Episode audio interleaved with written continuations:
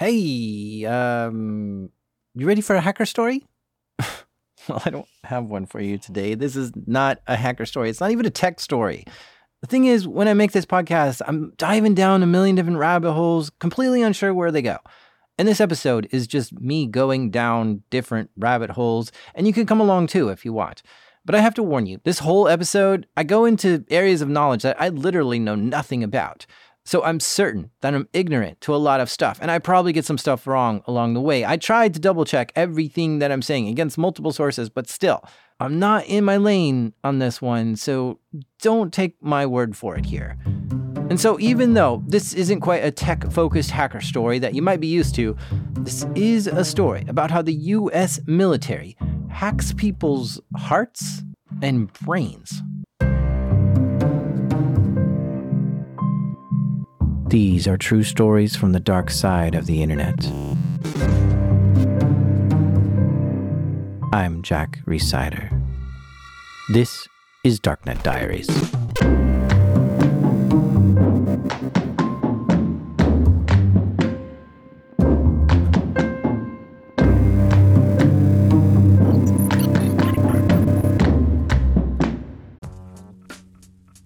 This episode is brought to you by SpyCloud. For some people, ignorance is bliss. But for you, as a security practitioner, that's not the case. I went to spycloud.com to check into my darknet exposure, and I won't tell you what it is, but spoiler alert, I found some things that are pretty eye opening. From breach exposures to info, stealing, malware, infections, knowing what criminals know about you and your business is the first step to setting things right resetting stolen passwords, and addressing the enterprise access points that have been stolen by malware helps you protect your business from ransomware, account takeovers, and online fraud. With SpyCloud, you have a trusted partner to fight the good fight with. Their automated solutions, which is built on over 350 billion recaptured assets from the criminal underground, ensure you're not in the dark when it comes to your company's exposure to cybercrime. To get your full Darknet exposure report, visit spycloud.com slash darknetdiaries. That's spycloud.com slash darknetdiaries.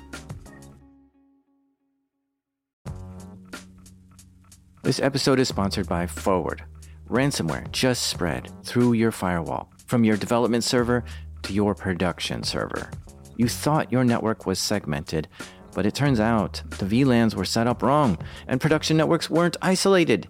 Your business grinds to a halt while you pick up the pieces and try to recover.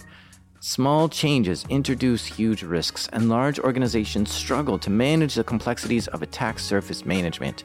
It begins at the network layer. Forward Enterprise tells me they're your best chance at finding a fully scalable digital twin software for your network. With Forward, you can view and search your entire network, model attack scenarios with a click of a button, and identify a blast radius in seconds. Get a demo at forwardnetworks.com. That's forwardnetworks.com. So the other day I went to LinkedIn to see what's up, and there's this guy that tried to connect with me there. Let's just call him Henry, even though that's not his name. I looked to see what Henry does, and it says he's doing PSYOP in the military. PSYOP.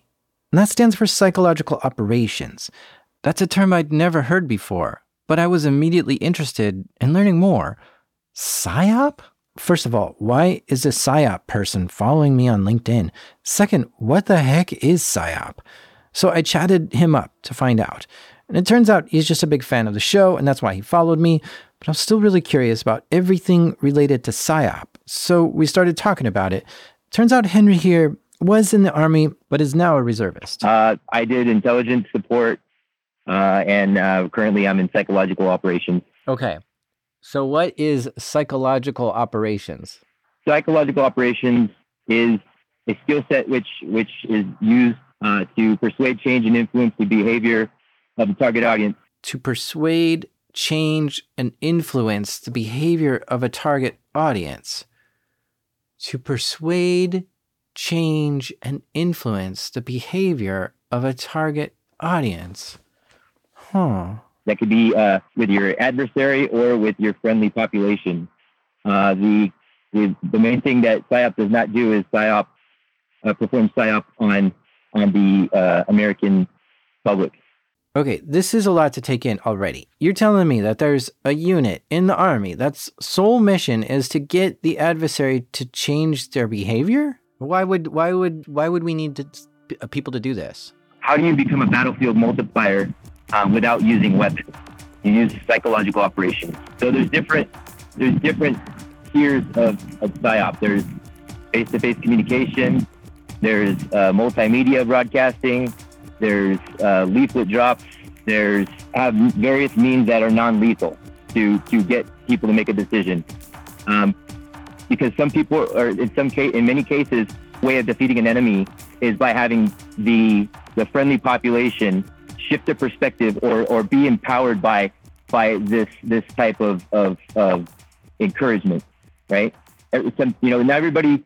When you're talking to someone, you can say, "Well, you need you need to go to point A. You can go to point A to point B." or you know give them a, a, linear answer or you can you can move around it so everybody has to be communicated to differently so what i'm getting at is the most important thing is understanding if you understand your target audience you can better persuade change and influence their behavior uh, which is favorable towards uh, the the united states and, and our uh, whatever our, our end state intent is all right so hold on let me do some research on this okay i'm pulling up some documents about psyops now and yeah, it does seem like the army is conducting PSYOPs missions. Hmm, yeah. The battlefield seems to have changed from what I thought it was. There's two kinds of ways to fight a war there's the kinetic way and non kinetic way. Kinetic is basically physical combat, like hitting an enemy with something, like shooting bullets or launching bombs. That's kinetic. But then there's the non kinetic teams, who are also part of the battle. And here's just a few of those teams. There's the ComCam team. These people have connections to satellite imagery or even access to cameras on board spy planes, and they can get aerial photographs and videos to the commanders. They literally are the eyes in the sky. And by the way, the US military has tons of satellites pointed all over Earth, so within like a minute or two, they can get a fresh new image of pretty much any part of the planet with a pretty good level of detail, even if clouds are covering. Okay, so then there's electronic warfare teams. These are attacks that either use or target electronic equipment to carry out objectives. So they might have radar jamming tools or the ability to take out cameras remotely. And geez, it looks like they can even send electromagnetic waves to disrupt and degrade facilities and other equipment too. And these electronic warfare weapons can be mounted to vehicles like Humvees or tanks, but they're also commonly seen on planes. And there's a lot you can do with the right equipment on a plane flying over your enemy. Here's an example. There's a Stingray device that the government uses sometimes, and this is a way to beacon down like a cell phone signal to all phones under the plane, and then all those phones will beacon back. And from that, you can identify the exact location of the enemy's cell phone that you're trying to track in real time. All completely invisible without anyone knowing this attack is actually happening. You probably wouldn't even see the plane if it's overhead in the clouds. Electronic warfare is exciting, and I'll have to dig into that more another time. But what I'm seeing here is that there's some serious multi domain operations going on, and it's not just infantry troops. Also, obviously, there's cyber operations too. With all this combined, it gives the army a massive upper hand on its adversary. Okay, so as I'm getting deeper into this whole PSYOPs thing, I'm finding more people to talk to about this. And I found this guy named Jonathan Nichols, who claims to have conducted numerous PSYOP missions in the past. He's willing to talk about it. Hello. Hello. Hey, Jack. What's going on? Hey, good to hear from you. That's good to hear from you. Yes, it took a while to get us together, but here we are. I wanted to know how Jon got started in all this. And it turns out his mom was a computer hacker. It's, she was she was hacking ISPs, white hat style, um, and that was how she paid her way through grad school um, and also introduced me to the world. So I started out very young. Um, I think my mother. I think I was forced to build my first website at age 10. It's still online somewhere. Once he finished high school, he thought about the Army, but at the same time, he really wanted to be a lawyer. So he asked the Army recruiter about being a lawyer in the Army. Yeah, the, uh, the recruiter said there were no slots open for paralegal and suggested, without any knowledge, I had no idea what it was, um, suggested I go into psychological operations. They showed me the quick video. Persuade, change, influence. That is the motto of the U.S. Army's Psychological Operations Regiment. Military operations do not always require lethal force on a battlefield. Military information support operations can employ non lethal actions and messages to attain military objectives. Trained in persuasive techniques, PSYOP soldiers use their skills to change attitudes, behaviors, values, beliefs, and influence foreign audiences through executing actions in the delivery of messages utilizing a variety of techniques. Huh. This was all the motivation he needed. He signed up for the army and went through boot camp and then went straight into psyops. So the uh, the very first position is psyop specialist, and that is the uh, the lowest person in a tactical psyop team. Um, but I get kind of got an itch for for war, to be honest, at that point. Um, and so I picked up a job as a contractor. Um, the company was called Lincoln Group. Wait a minute, Lincoln Group. That does sound familiar. Let me let me look this up. Oh yeah, oh yeah. Here, I'll just play this clip for you. This is Democracy Now!, democracynow.org. I'm Amy Goodman here with Juan Gonzalez. Last November, the Los Angeles Times first revealed that the U.S. military was secretly planting stories in the Iraqi press. Articles written by U.S. military information operations are translated into Arabic and then placed in Iraqi newspapers with the help of Washington based defense contractor, the Lincoln Group. The articles are presented to an Iraqi audience as unbiased news accounts written by independent journalists. The Lincoln Group's contract is worth up to $100 million over five years. In February, Rumsfeld gave a major address on information warfare at the Council on Foreign Relations. In it, Rumsfeld criticized the media's coverage of the Iraq War and defended the military practice of planting stories. In Iraq, for example, the U.S. military command, working closely with the Iraqi government and the U.S. Embassy, has sought non-traditional means to provide accurate information to the Iraqi people in the face of aggressive campaign of disinformation. Yet this has been portrayed as inappropriate. For example, the allegations of someone in the military hiring a contractor and the contractor allegedly paying someone to print a story, a true story, but paying to print a story. When the secret propaganda program was first revealed, even the White House admitted it was, quote, very concerned about the practice. But earlier this month, the top Pentagon brass insisted it'll go on. General George Casey said an internal review of the program had, quote, found that we were operating within our authorities and responsibilities. Pentagon officials told the New York Times this week the Lincoln Group remains under contract and will continue its activities unless the military revises its policies. Well, okay. The Lincoln Group didn't get into any actual trouble over this, and the government contracts remained. But they did end up changing their name after that, just like how Blackwater became Xe and then became Academi. Lincoln Group changed their name to Fulcra Worldwide and then Strategic Social. And now it looks like they've just been bought by Academi. well, this is really hard to keep straight, and there's so many rabbit holes. But Jon went to work for the Lincoln Group. So that was as the uh, chief counter propaganda guy for United States forces. Wait, um, hold on, chief propaganda guy. Counter counter propaganda. Chief counter propaganda analyst, United States Forces Iraq.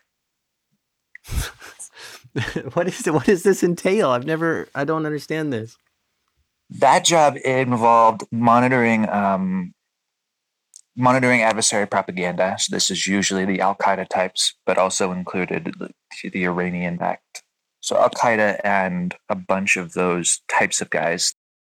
So the idea is so the job involves identifying the messaging that's coming from these guys. Uh, try to be, be the subject matter person on the ground, the subject matter expert who gets who observes the propaganda that these guys are putting out, understands the context uh, that goes with it.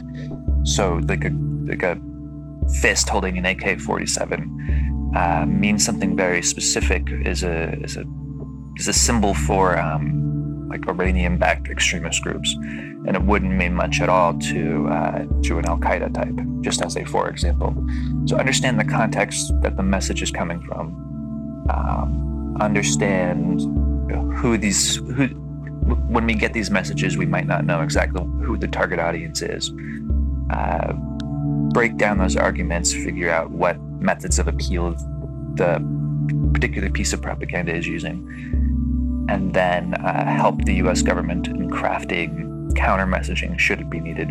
Okay, I think I got it. Jon was working for Lincoln Group within Iraq and then was listening for propaganda that the extremist groups were putting out, and then giving suggestions on how the US should respond to this propaganda. And Jon was getting into the details of how Al Qaeda was spreading their propaganda. The chain, we're going to say chain of custody for the propaganda. It starts out with these these guys in Yemen or wherever they are, uh, Al Qaeda headquarters putting out messaging, and then couriers will take those commands and post them online. These are these are specific couriers, and there's like everybody knows who these guys are. These are Al Qaeda official couriers that post online what the new directives are, and then it disseminates from there to the battlefield commanders who take up the mission and, uh, and run with it. So, yeah, so a lot of the job would also include identifying that messaging when it comes out, um, and then identifying how maybe how that game of telephone plays, where that message evolves over time and ends up. What does it look like at the end of that game of telephone when it's posted on the door of a mosque, for example? So this was 2010. Jon spent a while in Iraq and was even picking up some of the language. I got conversational at uh, Baghdad Iraqi Arabic. There's so many different dialects. I got conversational at that one. After some time there, his contract was up, and so he looked around to see what else he could do, and he found another contract position doing psyops, but this time in Afghanistan. So my first role in Afghanistan, so the so for pretty much all of 2011, I was the uh, atmospherics manager for Kandahar. Um, At- and that job, atmospherics yeah. manager. Yep, that job involves uh, getting the word on the street for for the city. Just essentially, it's a type of human intelligence without without using the proper title. Contractors are not allowed to do human intelligence.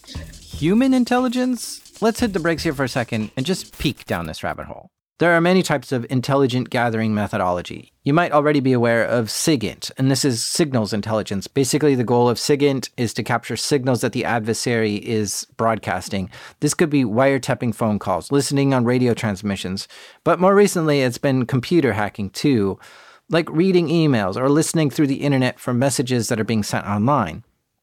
But there's also GeoInt, or sometimes known as IMINT, and this is image intelligence, basically aerial photography or knowledge of the terrain of the area.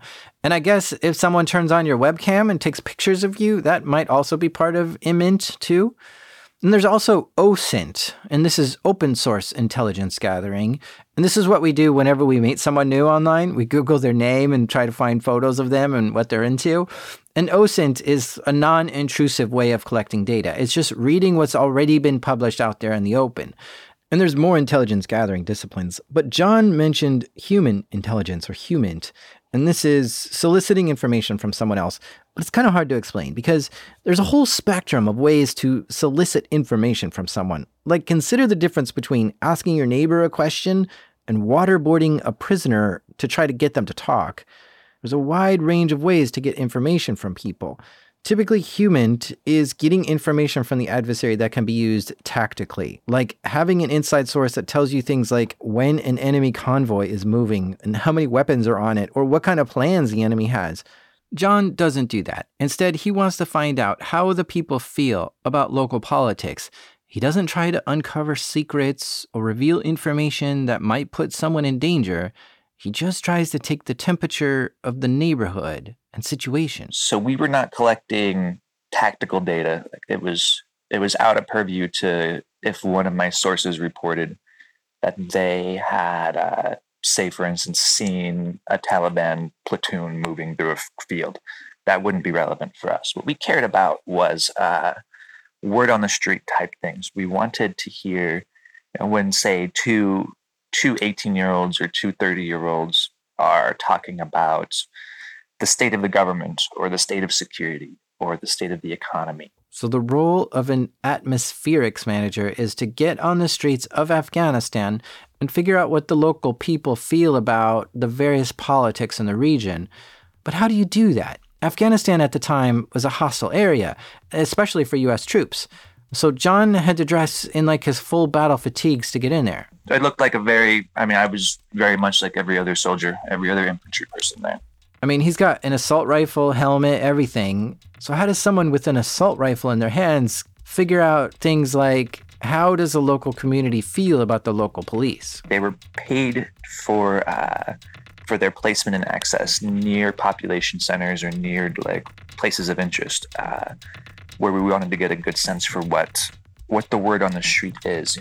Jon would go around town and hire key people like bartenders, the fruit market vendor, the taxi drivers, and anyone who interacted with a lot of people on a daily basis.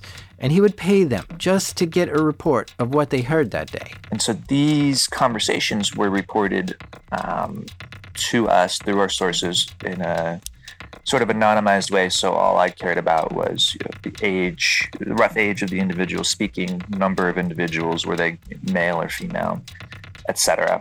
Um, and then these reports were aggregated up and helped get a good sense for how a population felt about a, about a situation over pretty much the entire country. So an individual report in itself isn't really useful. What two Joe Schmoes think about something isn't you know, is not something you set policy by. But when you start collecting those and aggregating them, when you've got hundreds and thousands of reports, then you can you know, draw some real statistical significance from what the population thinks. I don't know what to think about PSYOP at this point. It just seems so weird to me that we go over into other countries and pay taxi drivers to give us reports about what people say when they get a ride. But hang on, let me zoom out of this rabbit hole for a second. If I look at Twitter just to try to figure out what people think of their government, in a way, that's getting atmospheric data on the population, right? Ah, it's such a weird term, atmospherics. But I think I get it now. It's just getting a sense of what people feel about a particular subject. But while looking at phrases on Twitter is free, a PSYOP atmospherics manager pays people on the street for what they've heard that day. And to me, that is strange. PSYOP still sounds freaky to me. Obviously, the word PSYOP or psychological operation uh, has a connotation that, that, that instantaneously gives you a negative perception.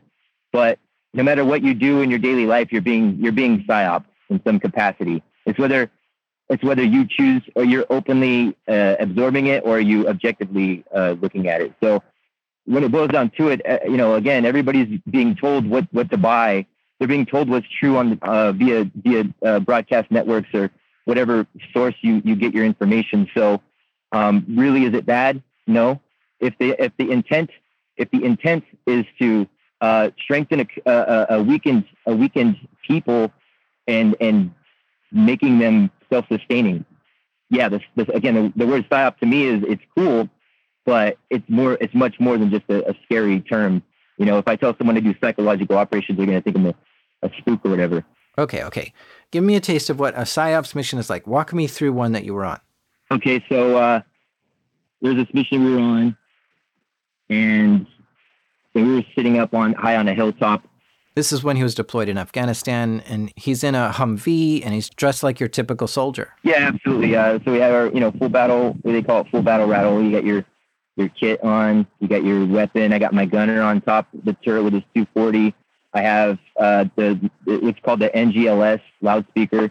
It's got uh, it's about it's like a 24 inch by 24 inch box that sits on top of a Humvee, uh, and basically it sits in the turret. So my gunner operates the, the, the speaker and rotates it uh, left and right to to broadcast the message. Now the loudspeaker was playing just a recorded loop, something like, "If you see any terrorist activity, please report it to this phone number." Now, while they were broadcasting this message on the hilltop, something started happening down in the town. There were some U.S. soldiers on patrol down there, and near them, some locals started arguing. There was a fence between the U.S. soldiers and the locals, but the argument started growing, and shouting and shoving started happening, and chaos started erupting among the locals. And the infantry guys didn't know how to, t- how, to take charge because they're not trained on that specifically. I mean, in many cases, they're they're not they're not trained to be uh, malleable with certain situations, and also didn't have a loudspeaker. So we we saw no value in our in our position on the hilltop. So we we moved down to the to the to the uh, where the ruckus is going on because because a lot of times escalations can can go bad really quick. So if you if you don't have if you're not able to if you're not able to uh, calm it down, you either need to leave quickly or or you know something bad's going to happen because right there when you're when you're sitting in a in a position and there's a crowd of people, you, you don't know any of these people. It could have a suicide vest. There could be all these different variables. So the PSYOPs team wanted to take charge and calm the whole situation down. Now, keep in mind, Henry here has been studying the language and the culture for months simply to understand why these people do what they do. So he starts looking to see who's involved in this. And he's looking to see who's here. You know, this is a town. So towns are small, villages are small, everybody knows everybody. Uh, typically, the guy that's the oldest. So he starts looking for a voice of reason.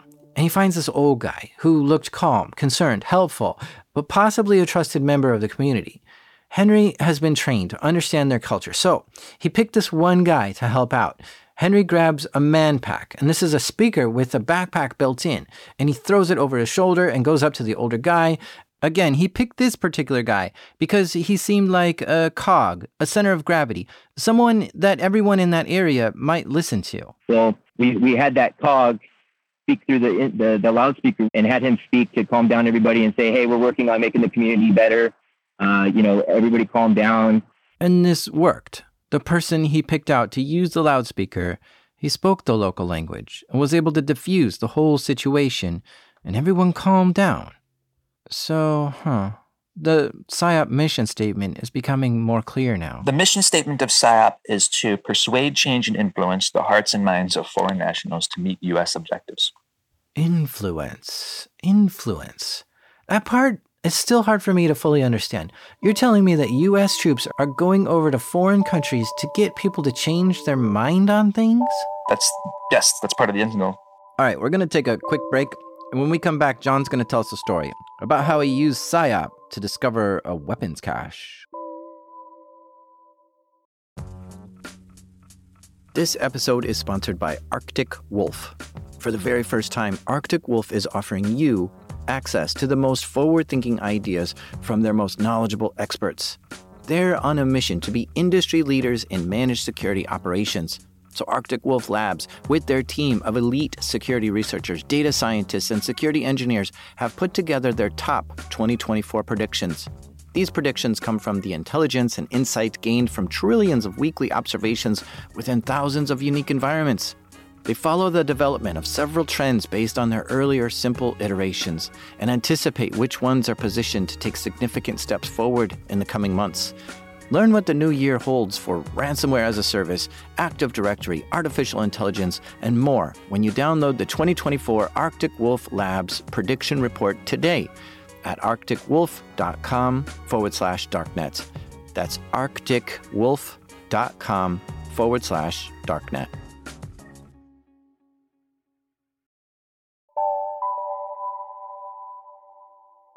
All right, let's hear another PSYOP mission, and this one is one that Jon conducted while he was stationed in Iraq. So uh, it was, I believe, October 2008, and I had just moved from Baghdad, where we were getting blown up on a fairly regular basis, to central Iraq. So, down in central Iraq, he wanted to find where terrorists were storing weapons like bombs and rifles, and he wanted to see if he could conduct a psychological operation to uncover the location of these weapons. Went to a map and pulled out. Oh, this is just essentially you know, you know the old school pen and pen and paper. It's the only time I've ever actually done this.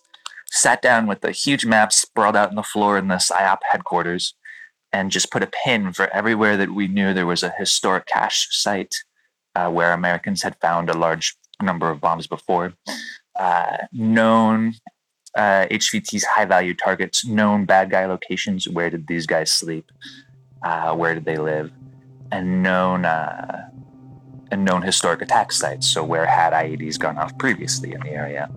Uh, from that data, there seemed to be a very obvious, about three kilometer by three kilometer cluster near a uh, a fairly a fairly small population center.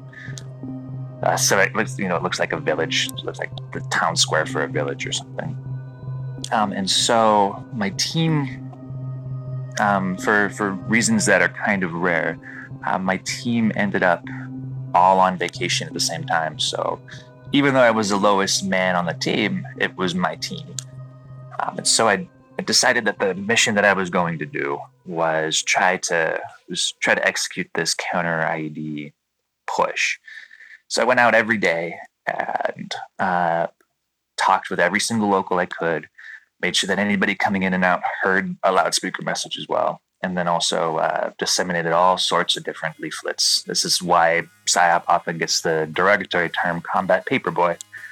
Uh, the uh, the speaker, the loudspeaker, what what's going on there? Is that like coming out of your Jeep or something and in yes, their language? Yes, yeah. So there's a uh, there's a native linguist that works with PSYOP teams um, and is usually on the mission with us. And so we drive around and we have uh, we have loudspeakers that sit in the turret. Um, that's it's more important that our keeping our loudspeakers up is more important to a PSYOP team than keeping the main gun up. Uh, we're usually with tons of infantry. They have the guns. We're the only ones with the loudspeaker.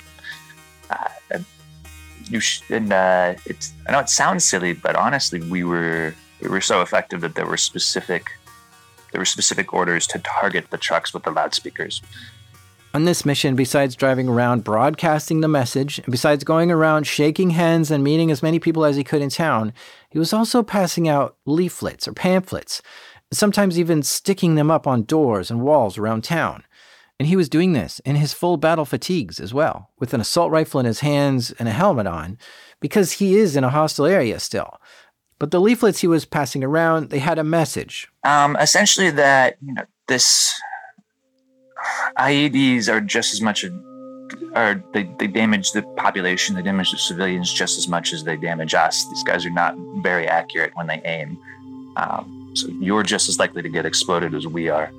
Um, it also brings criminal elements into your city, which then which then necessitates the increase in our presence. We don't want to be here. You don't want us here we don't want to see explosions in your neighborhood. You don't want to see explosions in your neighborhood. Help us.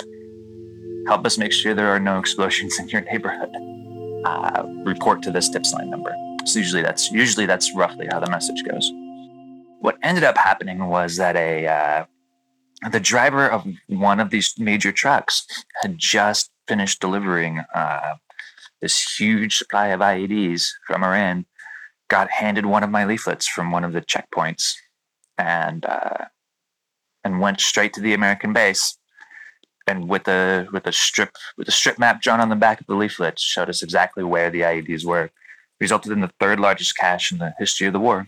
Whoa, interesting. With just a loudspeaker and these leaflets, he was able to take control of a massive weapons cache. What a fascinating way to conduct war. Over 3,000 EFP components. Uh, those have an 80% kill rate enough to make over a thousand EFPs.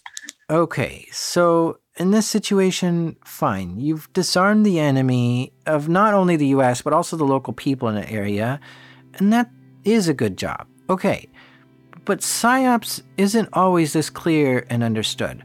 There's three kinds of PSYOPs there's white, gray, and black. Yeah, so white PSYOP is truth, right? It's, it's, it's the truth. It, you can put a face behind it, right? Gotcha. White psyops is just like we heard so far honesty type stuff. A clear message with a clear sender and receiver with a clear objective. But then there's gray psyops, which may not always be so clear or truthful. This is a little bit more hidden. To notice it, you might have to squint a little, and still you aren't sure. It's kind of like when you see a viral video of something online that's funny or cool, and you watch the whole thing, and then at the end, there's like a person that has a name brand shirt on, or is holding a drink with like a label clearly visible, and you wonder, wait a minute, was this just some clever ad? Or was this somebody actually making a funny video? It's hard to tell. And then there's black psyops. Black psyops is almost impossible to spot. They pose as legitimate messages from one person to another, but something is wrong about it.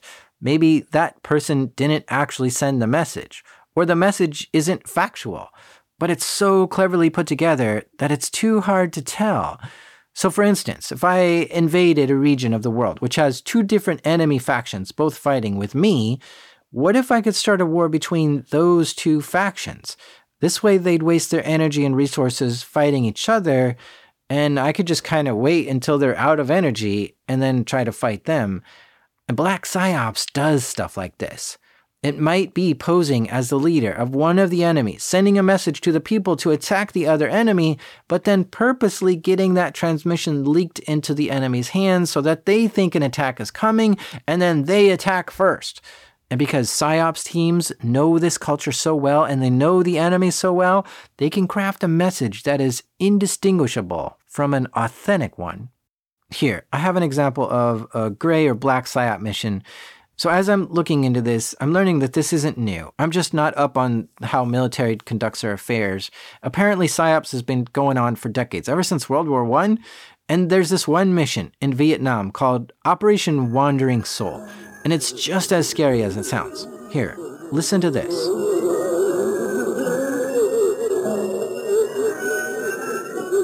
These are the sounds that the PSYOPs troops were playing for the enemy in Vietnam over the loudspeakers. And of course, they played it at night from helicopters, from jeeps, and from stations within the jungles. And eventually there's a voice.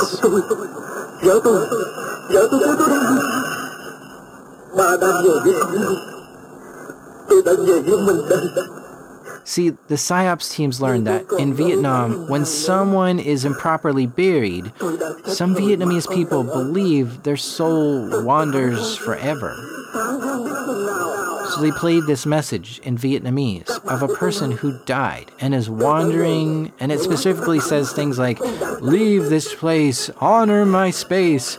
As a wandering soul of this area, go away. Nobody knows if this actually worked or not, whether it chased out any Viet Cong.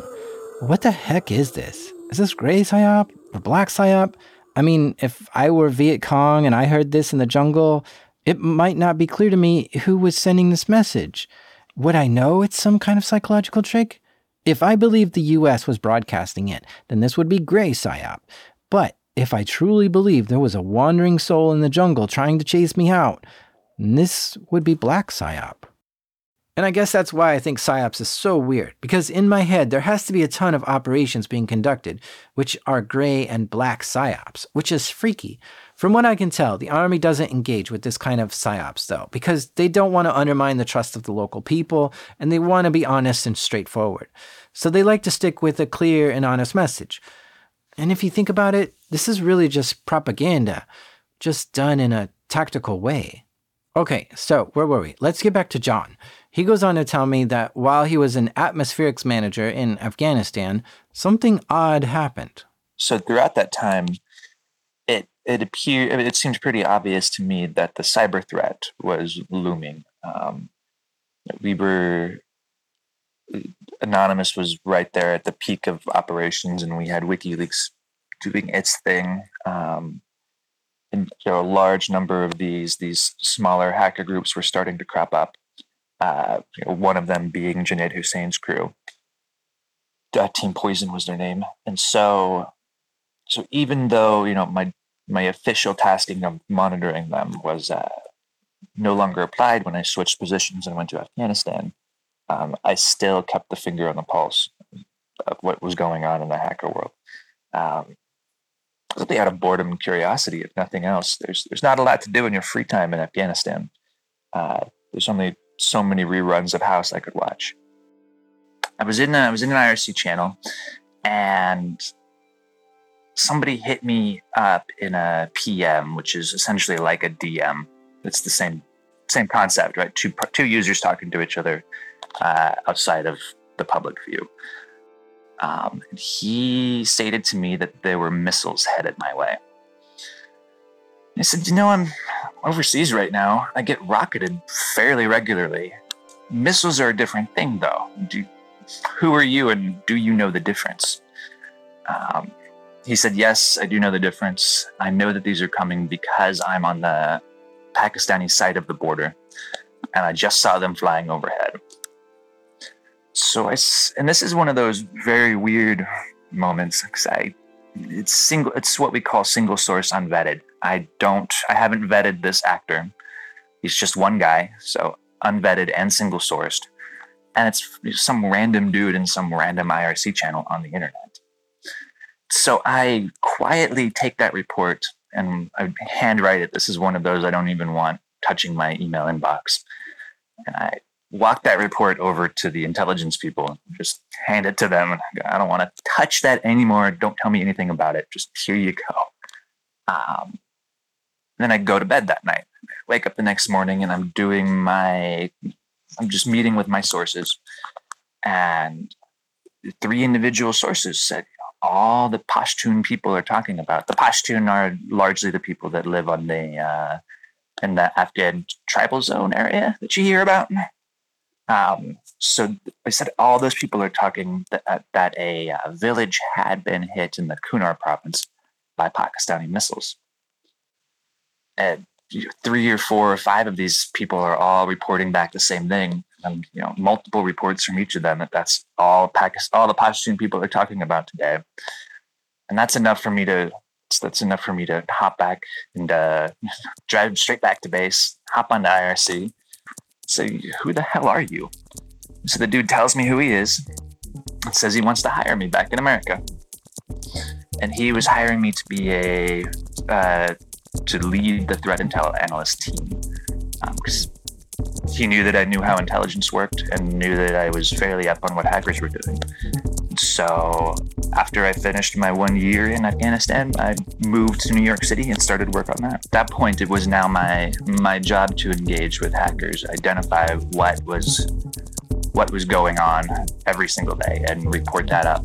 Interesting. So what Jon was trained on how to distill what was going on with adversaries in foreign nations.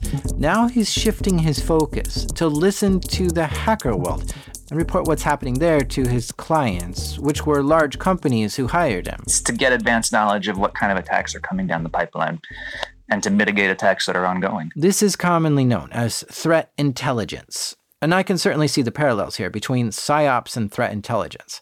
See, most organizations have no clue what cyber attacks are coming down the pipe. They just don't have the network monitoring skills or maturity to do this. And even if they had the knowledge, I'm not sure they'd even know what to do with this advanced warning. But some organizations are larger and more mature and can pay to have a threat intelligence team. And with this, they are getting early warnings on who may be doing an attack and why.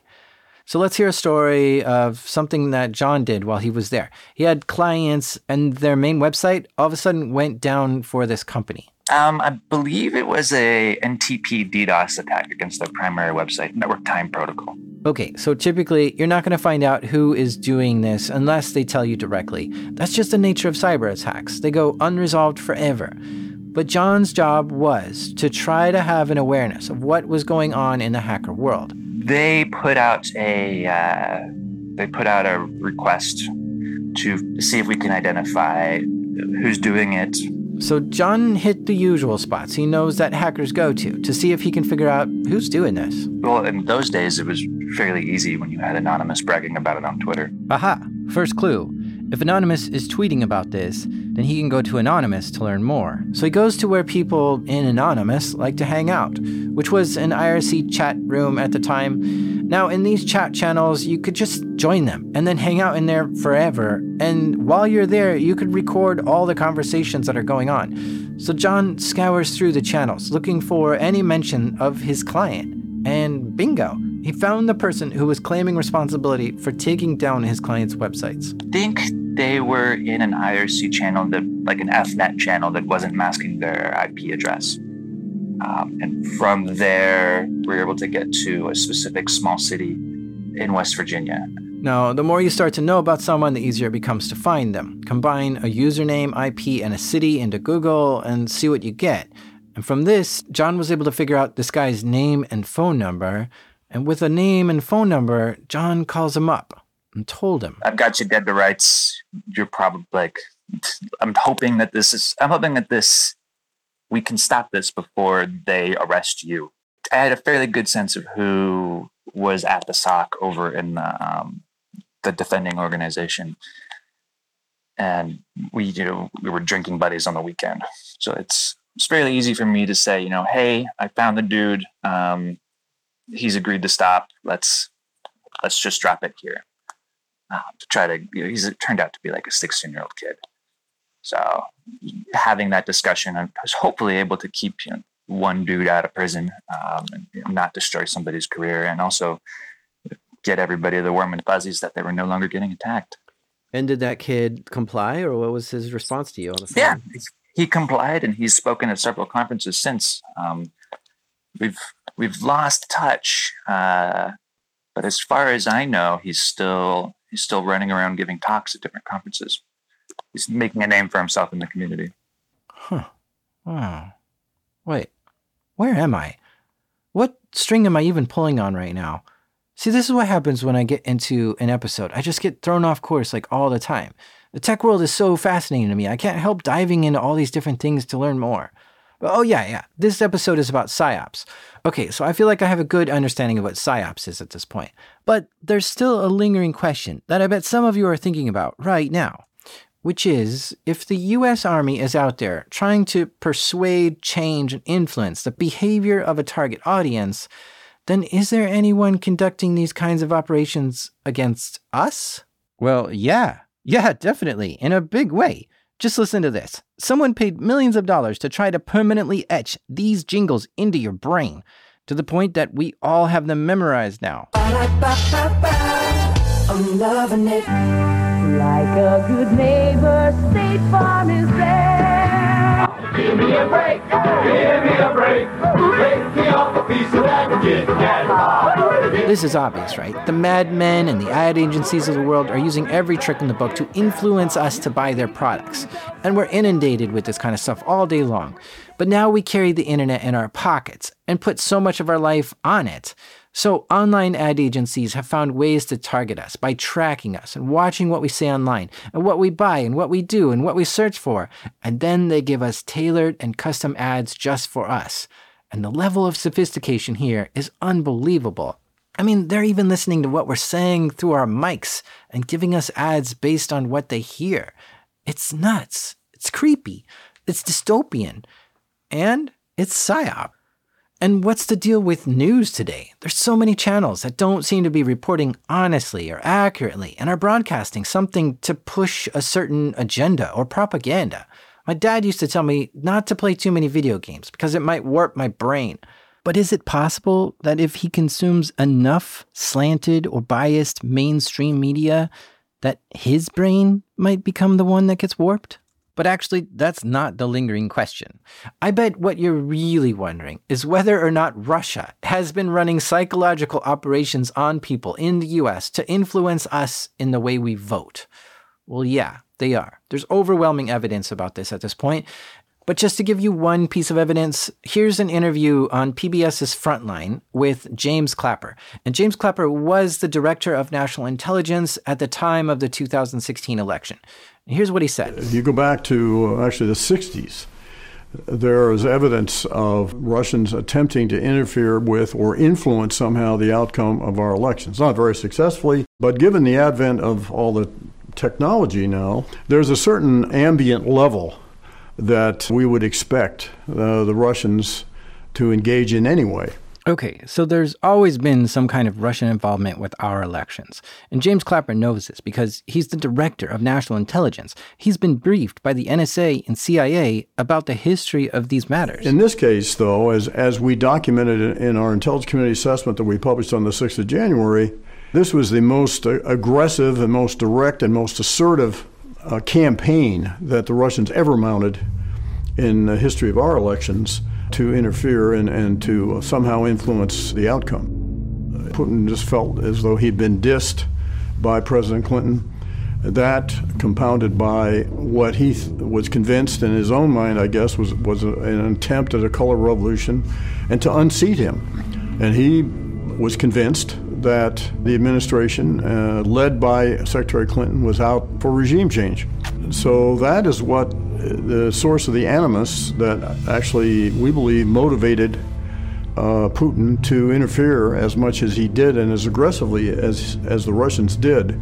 Okay, so we have the motive, and Russia has the know-how. And what characterized this that the 2016 campaign is so, so different than the others were the variety and intensity of the techniques that, that they employed. Apart from the famous uh, or infamous hacking of the DNC emails and the exquisitely timed dumping of them, were their use of very skillful, sophisticated use of uh, social media, social media trolls, planning fake news. A very, uh, I think, sophisticated, slick propaganda campaign mounted by RT, which of course is a government propaganda arm. So the combination of all these tools that they use constituted the, this uh, aggressiveness and the multidimensional nature of uh, the campaign, and that's what distinguished it uh, from any other in, uh, in our history. Okay, so Russia wanted to mess with our elections by hacking into stuff and using fake news, bots, trolls, and social media to influence the voters. But with any good PSYOP mission, they had specific objectives that they were trying to accomplish. First of which was to cast doubt or cause doubt in the, in the minds of the public or the electorate and then, secondly, of course, was again this animus, personal animus uh, Putin had towards uh, Secretary Clinton. And so Russia started spreading a lot of anti Hillary propaganda, targeting U.S. audiences by publishing articles that smear her legitimacy, by making memes that say things like lock her up, and by feeding the narrative of how bad she is. And I'm not going to get into whether or not any of this was fake news or actually factual. All I'm trying to point out here is that Russia was spending money and resources to influence the way we vote in the United States by taking part in anti Hillary propaganda. And then as things unfolded, because initially uh, the Russians, I don't believe, took uh, Trump seriously as a candidate, just like no one else did either. But as things transpired, and particularly when he became the Republican nominee, uh, their focus kind of changed. You know, what what could they do to favor him? Uh, because clearly they they would prefer him over her, notwithstanding the animus towards her, just because uh, he was known as a businessman, somebody you could make deals with, and had had some prior dealings with the Russians. And the thought was that he would uh, go easy, uh, for example, on uh, human rights. Uh, so for their uh, all to say their objectives I think kind of evolved as as as the, the campaign unfolded. the director of U.S. intelligence, James Clapper, would be in the position to know this stuff better than anyone, and so it's fascinating to hear him explain how Russia has used psyop campaigns against us. And these were all very cleverly done by people in Russia who clearly understood American culture and what influences us. But I think this is a much bigger topic than what I'm willing to get into right now because there's just so much to it. I mean, we could go into Cambridge Analytica and the DNC hacks and how voting machines are vulnerable and so much more. Ah, but actually, there is something more I want to say about this, and that's about memes. I just read a bunch about memetic warfare, and this is where people are taking memes and turning them into weapons.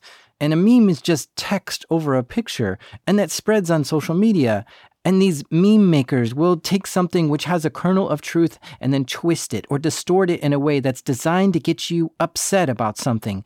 Either it paints a political party or a person in a negative way, or it talks about a political agenda, and if you think about it, how many thousands of memes have you seen about Republicans or Democrats by now, or about Brexit or Calexit or Flat Earth or anti vax?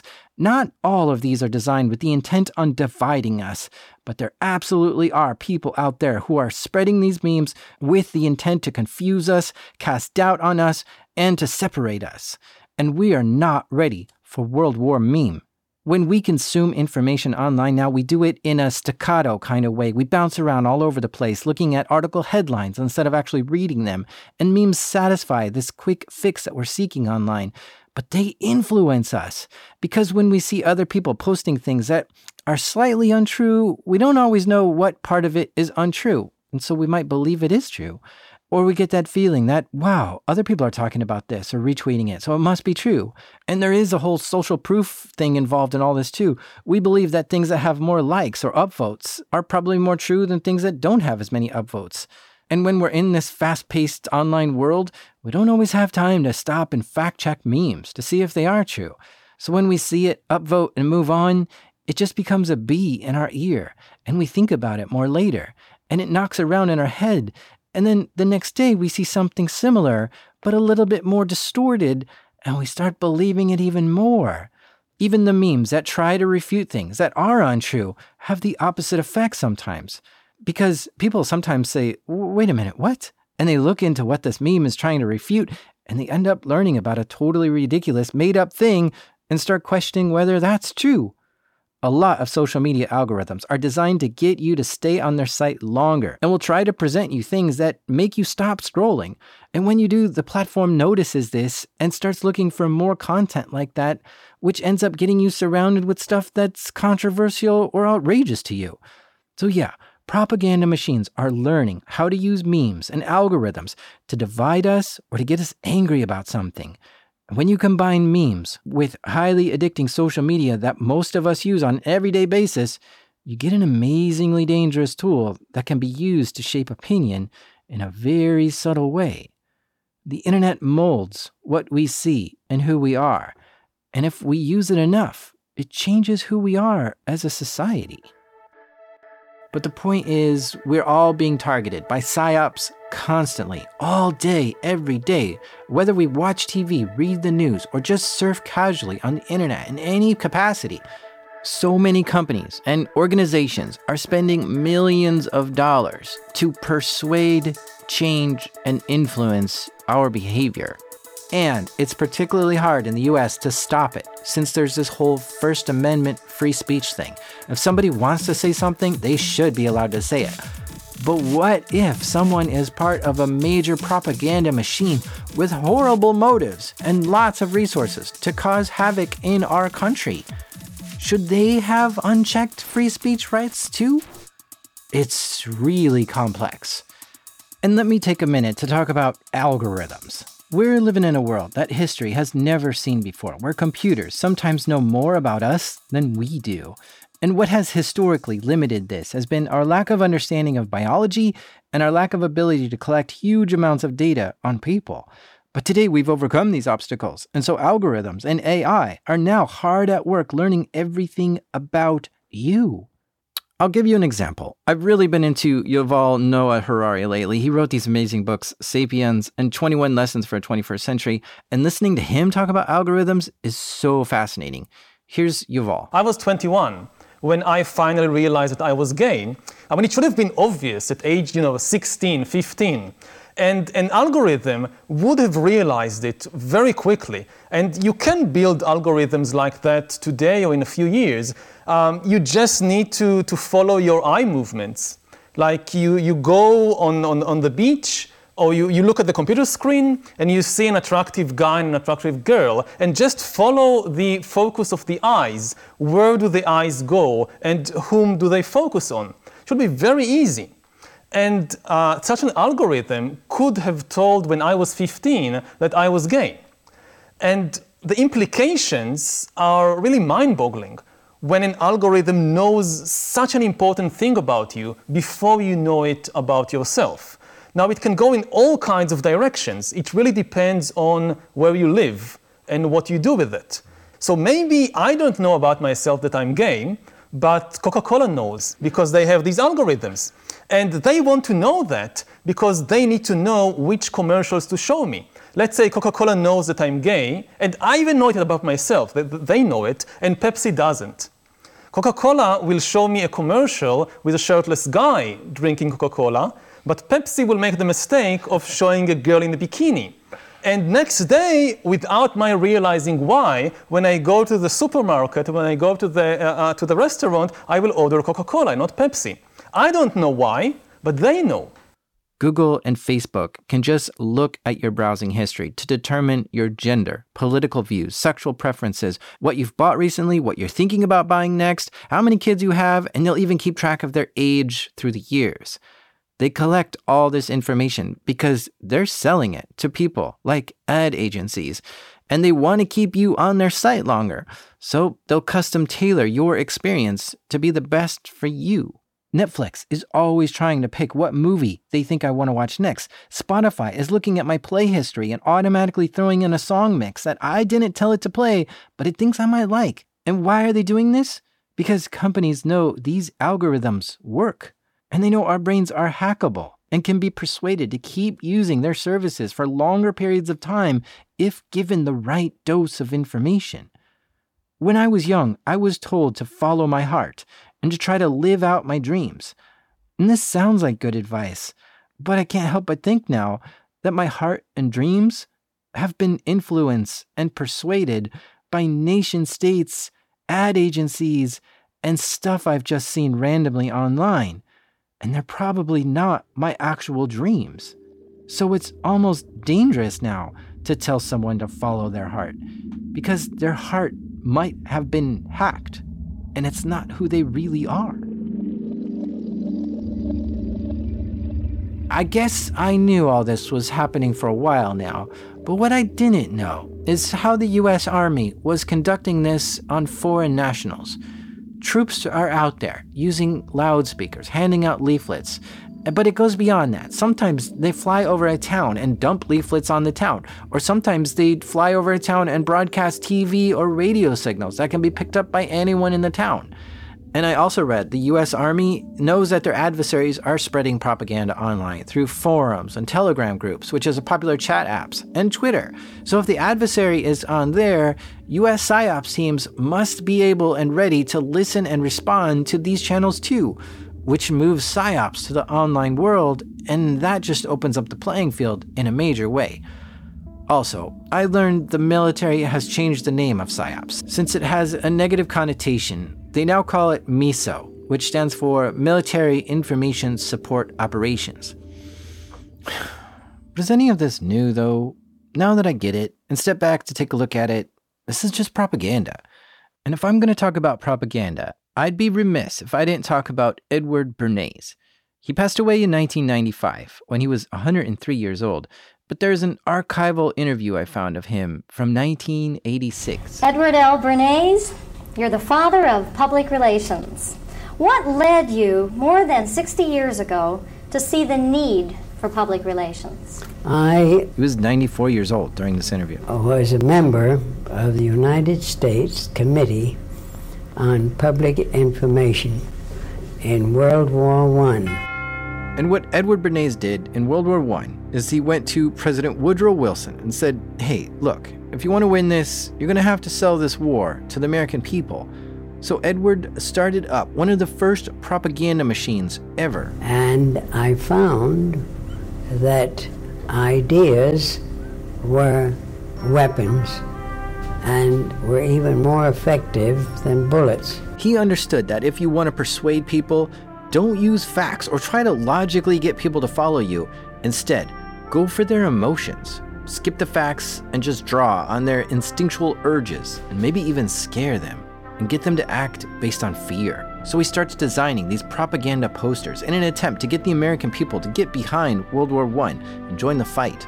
One poster is of a Statue of Liberty in tatters, in flames, with bombs falling on it, and another is a picture of the world being gobbled up by the bloody hands of a gorilla who's wearing a German uniform.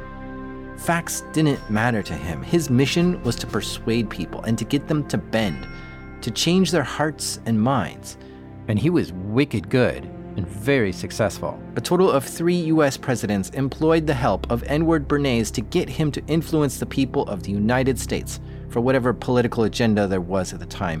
In 1928, he wrote a book titled Propaganda by Edward L. Bernays. which reads like a how to on persuading people on a major scale. Chapter 1 Organizing Chaos. He was also very clever at changing the names of things to make them sound better. Like, for instance, in 1929, it was taboo for women to smoke cigarettes, but he would pay women to march in the New York Easter Day parade smoking cigarettes. And when people asked the ladies, What are you smoking? they said, We're smoking torches of freedom. The newspaper printed this outrageous stunt, not knowing it was an attempt to sell more cigarettes. And when the newspapers called cigarettes torches of freedom, that sparked a whole wave of women who started to smoke. Frank Luntz is the modern day Edward Bernays. Frank has changed the way people feel about certain things just by changing the name of the thing. Like, for instance, Frank realized that when you say oil drilling, it has a certain emotion to it. But if you change it to energy exploration, that becomes more neutral. And less people complain. And there also used to be a thing called death tax, but Frank changed that to estate tax. Instead of wiretapping, Frank calls it electronic intercepts.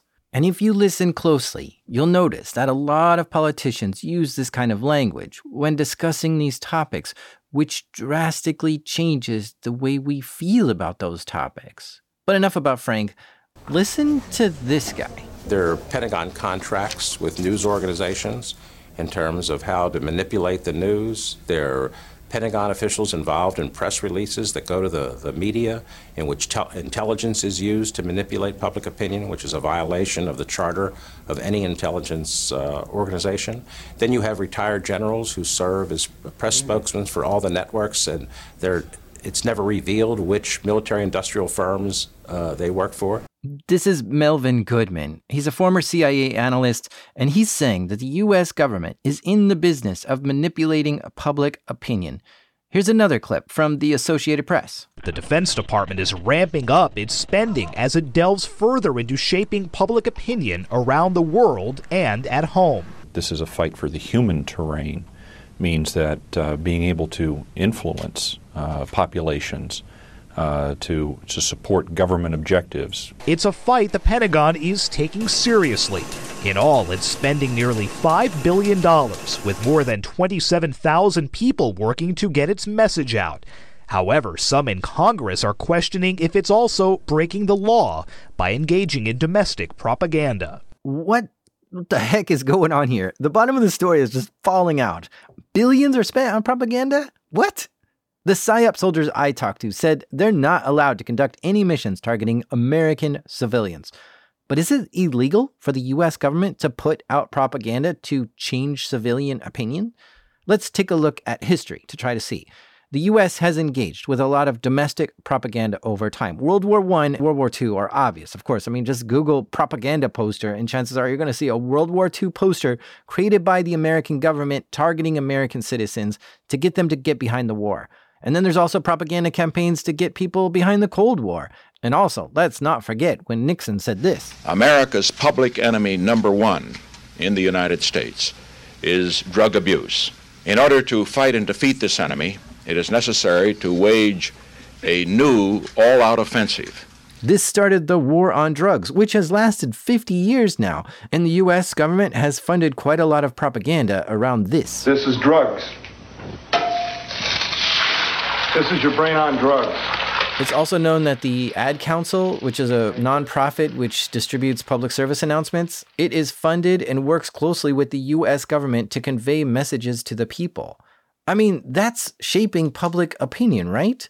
And check this out. See, once you know what to look for, you start seeing it everywhere.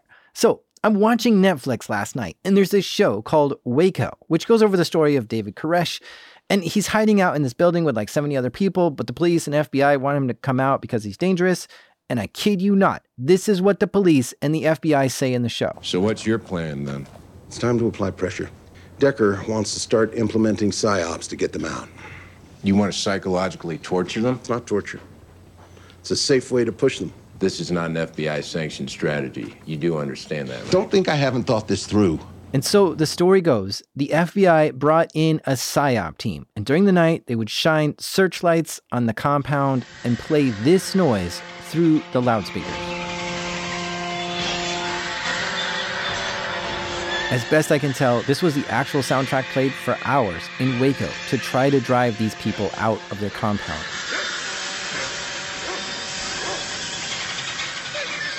In the videos of this standoff, you see military tanks ramming into the building. The FBI doesn't have tanks. So if they had to get help from the military for the tanks, I wonder who they got help from to do PSYOP. This is a clear example of when the US government has conducted psychological operations on American civilians. Let's look at the law now. In 1946, the Smith Mundt Act went into effect, which banned the State Department from disseminating information to U.S. civilians. So it's illegal for the Pentagon to push propaganda to us Americans. But in 2013, we were facing a new enemy, Al Qaeda, and they were actively recruiting U.S. civilians to fight for them and conduct terrorist activities in the U.S. And so President Obama lifted the ban on domestic propaganda in an attempt to combat Al Qaeda. So, this allowed the State Department to push propaganda materials to us US citizens now. And this law has not been changed since 2013. So, I guess it's legal. And that alone is another rabbit hole. The US government is legally allowed to spend money and resources to try to persuade me to do something, which I guess makes it legal for them to try to craft news stories and alter the messaging on mass media. Ugh. Are things becoming more clear now, or is it more blurry? I don't know. But let's bring all this back to PSYOP. Do you remember when the US invaded Iraq? If so, I bet you have a vivid memory of the statue of Saddam Hussein being toppled over by US troops. Am I right? How exactly is that image of one statue falling etched into your memory so strongly? PSYOP. That's how. And let me explain. Here is an interview with a BBC World Affairs reporter who was there filming that statue being toppled over in 2003. The entire live cameras of the world's press were on the balcony of the Palestine Hotel. And that was really the only events that they saw about Iraqis coming out. So it was a sort of made for TV moment. The U.S. Army conducted an investigation into Operation Iraqi Freedom and published a 500 page report outlining many of the major events of that war. And in here is a story from a PSYOP team who was there when the statue was toppled. And according to the U.S. Army, PSYOP soldiers were present for this and taking part in the toppling of the statue. They saw the media circus that was there. In fact, they even said there was just as many media people as there were Iraqis there that day. And if you look at the footage, you can see tons of people with video cameras in the crowd. The PSYOP team saw the local Iraqis were already beating the statue with sledgehammers, so they jumped into action and started using the loudspeakers to talk to the locals, organize them, and conduct crowd control while the US troops tear down the statue. At one point, the PSYOP team even ran an Iraqi flag up the statue, and then got some local kids to climb on the wrecker, which was bringing down the statue. And eventually, it fell. This was a major PSYOP mission, and the world was tuned in and watching.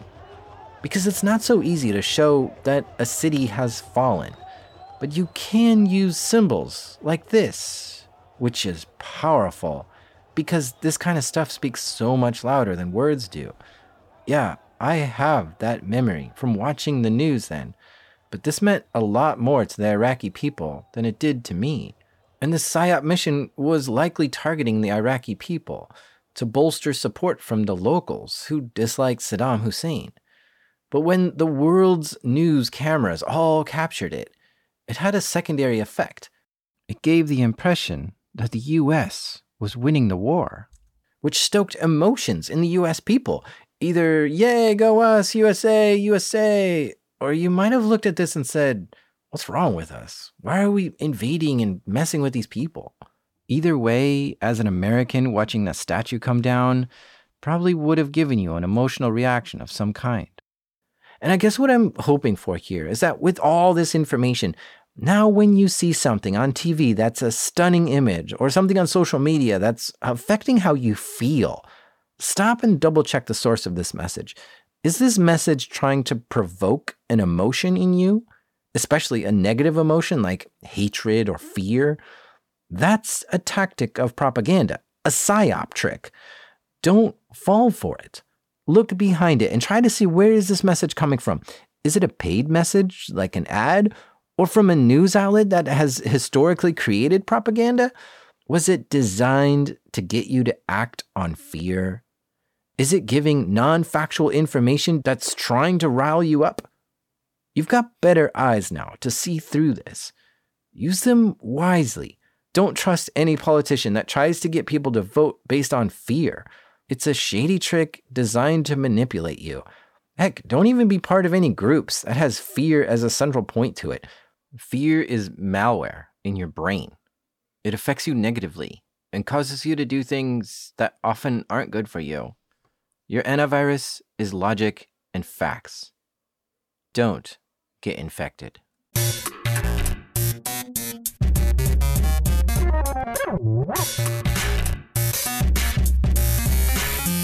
big thank you to our guests this episode, Henry and Jonathan Nichols. You can catch Jonathan on Twitter. His name there is WVU Alpha Soldier. This show is created by me, the Psy Guy, Jack Rhysider. Sound design was done by Garrett Tiedemann.